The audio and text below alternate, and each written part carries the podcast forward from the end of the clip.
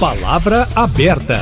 Olá, ouvinte, olá, internauta. A contribuição sindical volta a ser alvo de discussões depois que veio à tona a informação nos últimos dias de que, internamente, o governo federal estuda a volta do pagamento. Um projeto de lei poderia ser enviado ao Congresso já no mês que vem. A contribuição sindical era paga de forma obrigatória pelos trabalhadores, correspondendo a um dia de trabalho no ano, mas passou a ser opcional em 2017, com a reforma trabalhista do governo Michel Temer. A ideia atual seria estabelecer um teto de 1% sobre o rendimento anual do empregado, que será descontado na folha de pagamento. A taxa seria vinculada a acordos e reajuste salarial feitos entre empregadores e empregados. Os acordos, portanto, devem passar por intermediação de sindicatos. O fim da obrigatoriedade da contribuição sindical gerou, já em 2018, uma queda de 90% nas arrecadações. Em 2017, as contribuições somadas totalizaram 3 bilhões e 600 milhões de reais. Em 2018, caíram para 500 milhões. Até 2021, as contribuições sindicais tinham caído, segundo dados das centrais sindicais, 97,5%. Para debater o assunto, Kátia Pereira e eu estamos recebendo no Palavra Aberta o presidente da CUT Minas, a Central Única dos Trabalhadores, Jairo Nogueira. Bom dia, Jairo, obrigado pela presença. Bom dia e obrigado pela oportunidade de estar conversando sobre um assunto tão importante para a classe trabalhadora. Bem-vindo, Jairo. Estamos recebendo também a presidente da Comissão de Negociação com Trabalhadores da FIENG, a Federação das Indústrias de Minas Gerais, Érica Morreale. Bem-vindo ao Palavra Aberta. Obrigada pela presença. Obrigada, Cátia. Obrigada, Eustáquio, Jairo. Prazer. É, obrigada aí a todos os ouvintes. E já começando com você, Érica, é importante destacar que havia ou há três contribuições, três tipos de contribuições. Esclarece para gente. Sim. É, como a Kátia disse, né, houve uma nova regulamentação aí com a reforma trabalhista. Mas, historicamente, né, desde a, a, a edição da própria CLT, há 80 anos, nós falamos aí de modo genérico de grandes três tipos de contribuição, mas de forma didática aqui para esclarecer.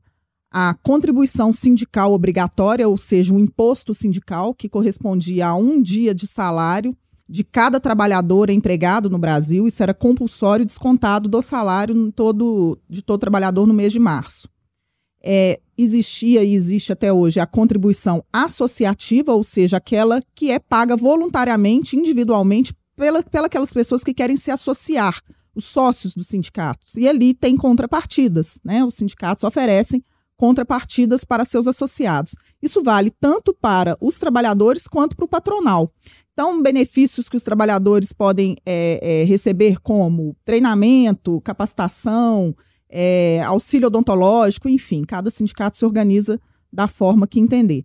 E a contribuição negocial, que eu acredito que é o objeto aqui principal de discussão, que há aí uma grande confusão. O que, é a contribuição negocial? Ela é fruto das negociações coletivas. O que é um processo de negociação coletiva? As partes, representadas pelos seus respectivos sindicatos, negociam, entram em um processo de negociação aonde ali se negociam é, condições mais benéficas àquelas previstas na lei e o fruto dessa negociação é, tra é tratado ali né, é em benefício aos trabalhadores e o fruto dessa negociação deriva uma contribuição, é uma contrapartida aos sindicatos, tanto patronal quanto de trabalhadores, que traz ali uma, uma contraprestação àquele serviço prestado. E né? a FIENG é a favor dessa contribuição negocial? Da negocial, a FIENG é a favor, mas gostaria de destacar que somos contra o retorno do imposto sindical. Então, a negocial, que é algo fruto, né, derivado das negociações coletivas, nós, de modo geral, somos favoráveis. Mas ela foi extinta também em 2017? Ela existe, não existe? Ela se tornou facultativa. E sempre a negocial ela sempre foi, porque ela depende de uma aprovação em assembleia. Então, quando é, há esse estabelecimento, né, fruto da negociação, os sindicatos eles levam o tema na Assembleia, no caso dos trabalhadores, e ali, por aclamação, é aprovada a contribuição, a existência dela, assim como o valor. É, no entanto, existe ali alguns pormenores que a gente pode tratar aqui que talvez diferencie ali um pouco o entendimento em relação aos trabalhadores. Porque a gente é a favor de um processo bem democrático. Tá? Então, é, o que, que eu quero dizer com isso? Que cada trabalhador caso ele discorde, ele possa se opor. Essa é a prática que a gente já adota há mais de 30 anos na FIENG, nas negociações que a gente celebra, ou seja, ao desconto negocial previsto numa, numa convenção ou num acordo coletivo, sim, mas caso aquele trabalhador individualmente ele discorde, ele pode se manifestar individualmente num prazo estabelecido também na negociação e ele não sofre aquele desconto. No entanto, ele é beneficiado de todas as condições ali negociadas. Ô Jairo, qual é a posição da CUT nesse debate? É a favor ou não dessa contribuição, é, dessa, é, dessa contribuição negociada? Então, Cátia, primeiro quero esclarecer, né? A CUT está completando agora, dia 28, 40 anos. E nós sempre fomos, fomos contrários ao imposto sindical. Está no nosso estatuto isso, né? Nós somos contrários, então foi vinculado de forma é, enganada aí por um meio de comunicação grande no Brasil inteiro, que estava voltando o imposto sindical, e não é isso, né? É o que a Érica trouxe aqui, essa contribuição negocial, que nós somos favoráveis, essa contribuição negocial.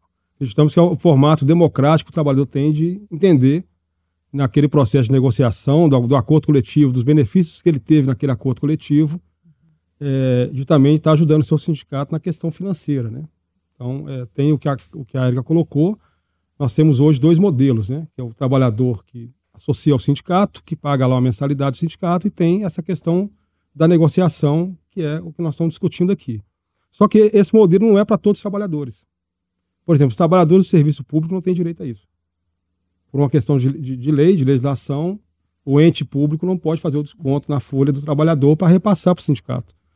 Então a gente está participando aí junto com a FIENG, com outro, outras é, classes de trabalhadores e de empregadores, num processo de um conselho nacional para discutir essas questões de relações de trabalho, onde está sendo debatido esses temas, como é que a gente ajusta hoje a lei brasileira para poder atender esses pleitos. E, e, o que a gente discorda um pouco da FIENG no sentido dessa questão negocial é que a gente acredita que as nossas assembleias são, são soberanas. Então, se ali foi aprovado o desconto negocial, não cabe uma carta individual para poder não aceitar. Uhum. É como se eu, ele, eles elegesse, por exemplo, o governador de Minas, eu sou contrário a ele, eu vou lá, faço uma carta e quero que ele não seja o meu governador. Então, ali na Assembleia é o momento de discordar, ou de concordar, de aceitar ou não. Mas o que a maioria decidir, aí todos têm que adotar. Democraticamente é isso, né? Uhum. O que a maioria decidiu, todos têm que acatar. Agora, só, só uma curiosidade: é, a reforma trabalhista enfraqueceu muito os sindicatos. E o imposto sindical, a volta, uma eventual volta do imposto sindical, é, não seria interessante para o caixa do sindicato? O, o, imposto não. O imposto, o trabalhador não tem opção. A hum. gente não quer isso de volta. A gente não quer esse processo de volta que desconta do trabalhador todo, uma vez uhum. por ano aquele imposto e ele não tem opção de, de discutir com o seu sindicato se é aquilo que ele quer, né? Você ter ideia, a maioria dos sindicatos cultistas, eu falo por, por nosso campo cultista, quando existiu o imposto sindical, a gente devolvia o valor ao trabalhador. A gente fazia um processo um cheque individualizado, quando aquele valor caía no caixa do sindicato, nós íamos lá e devolvíamos para o trabalhador aquele valor para a gente não concordar com esse processo do imposto. O imposto a gente não concorda. Agora, uma questão negocial, que o trabalhador vai para uma assembleia, discute com a sua direção do seu sindicato. É a transparência que o sindicato vai apresentar ali do que foi conquistado naquela, naquela questão do acordo coletivo, que abrange todos os trabalhadores, aí não são só os associados do sindicato, são todos os trabalhadores daquela categoria vão ser beneficiados por esse processo da negociação. A gente acha justo que todos os trabalhadores contribuam com o sindicato para que ele consiga continuar fazendo esse processo. E o processo, Kátia, é um processo que o, o sindicato, quando a gente vem para o sindicato, eu sou funcionário da CEMIG até hoje, sou eletricista na CEMIG.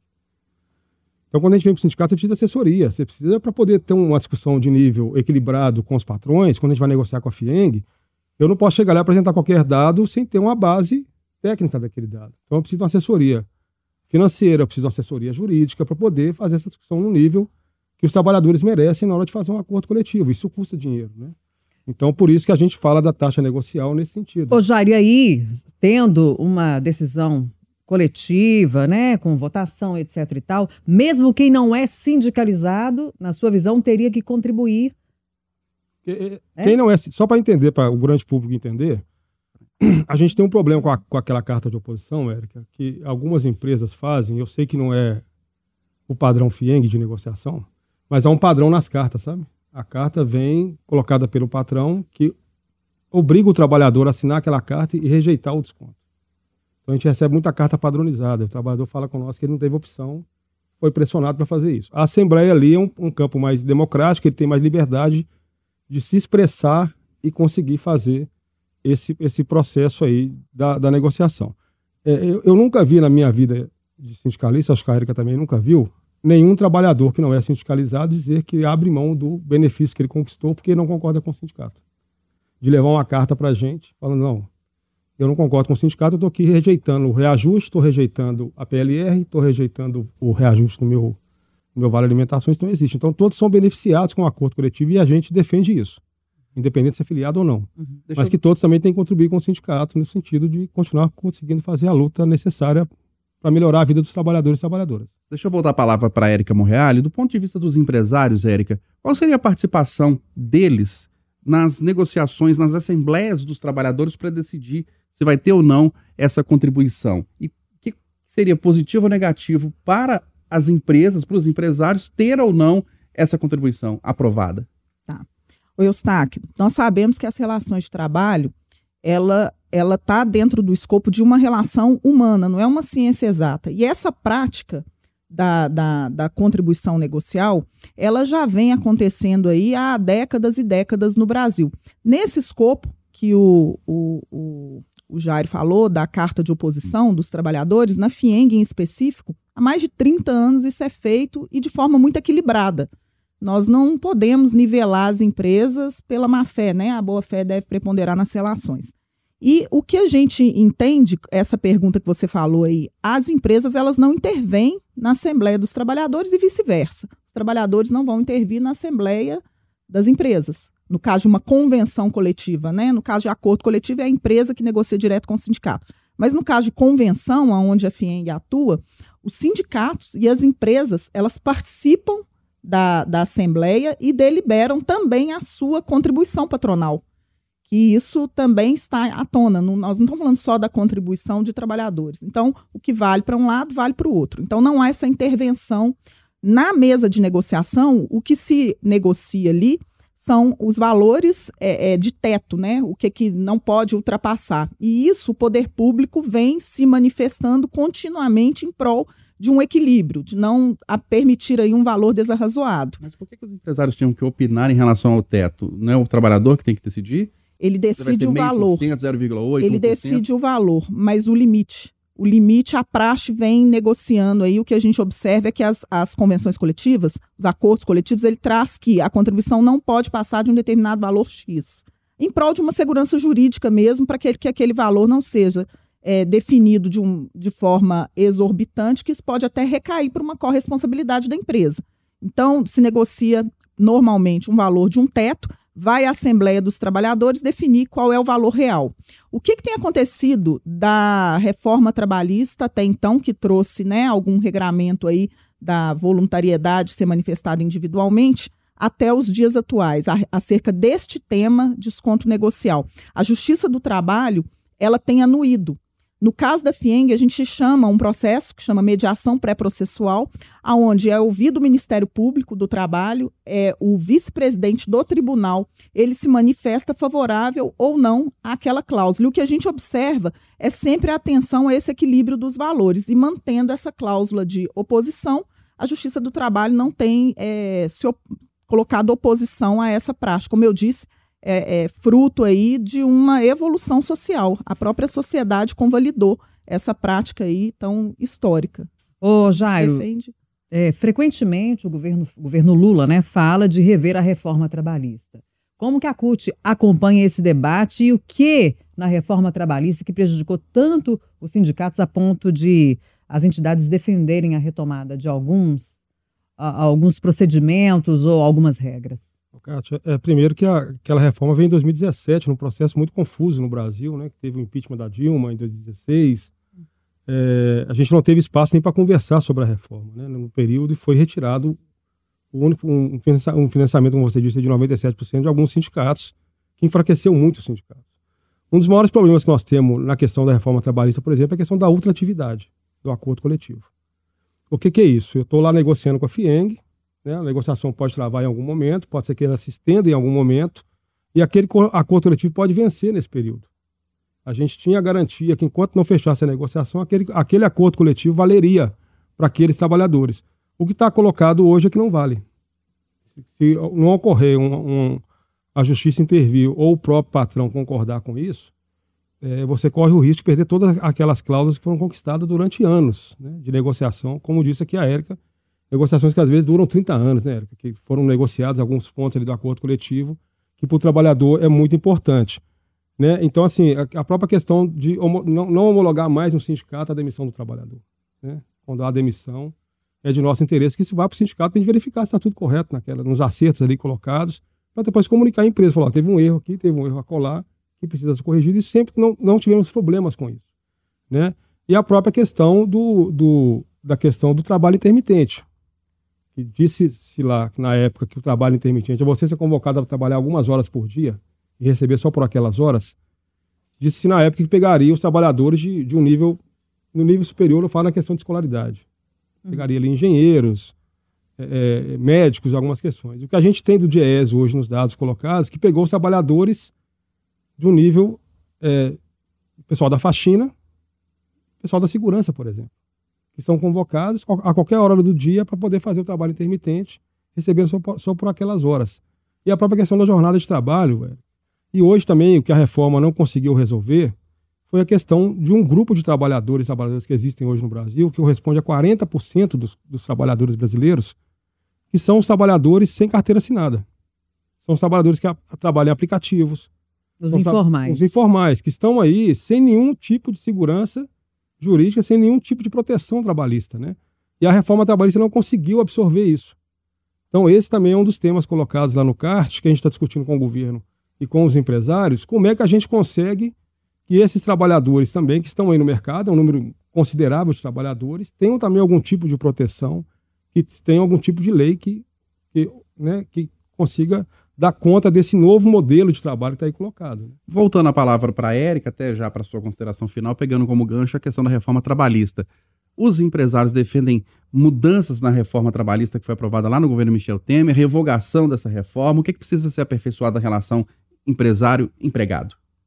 Bom, Eustáquio, é, nós não defendemos o retrocesso social, então nós entendemos que a reforma trabalhista ela foi um avanço, nós estamos falando de uma legislação trabalhista de 80 anos e o mundo mudou, as relações de trabalho mudaram, a tecnologia avançou demais e não tinha condições da gente ficar sem instrumentos básicos. A reforma ela ainda precisa ser aprimorada. Nós estamos falando de poucos dispositivos que trouxeram significativas mudanças e avanços. Mas aprimorada sociais. em algum ponto específico, olhando o nosso cenário de hoje, com a Sim, informalidade? Ainda existe muita, muito regramento que ingessa as relações de trabalho? Por que não valorizar a vontade do trabalhador, muitas vezes representado pelos sindicatos respectivos também? Por que não flexibilizar? Por que, que ingessa? Tem matérias que você não pode negociar. Eu entendo que o mundo atual ele permite ali formas de trabalho que a legislação não conseguiu acompanhar ainda. Então, a gente está vendo aí o mundo das startups, o mundo evoluído como está, né, a integração, a globalização a cada vez mais forte, e muitas vezes o Brasil ele fica aquém da sua competitividade por ter esse engessamento e um contexto de insegurança jurídica. No tocante aos temas que o Jairo trouxe, é, a homologação, por exemplo, vai de encontro a isso. Hoje, o sistema do governo está totalmente informatizado com o E-Social. Então, as informações são todas colocadas lá. Por que trazer uma burocracia de ter que validar uma rescisão de um contrato de trabalho, que a empresa já vai sofrer punições caso ela não cumpra a legislação, porque já está tudo no sistema do governo, automatizado? Para que voltar? com a homologação. A gente entende que é mais uma atividade cartorária, desnecessária. Não, então, é, é, é simplificação, desburocratizar.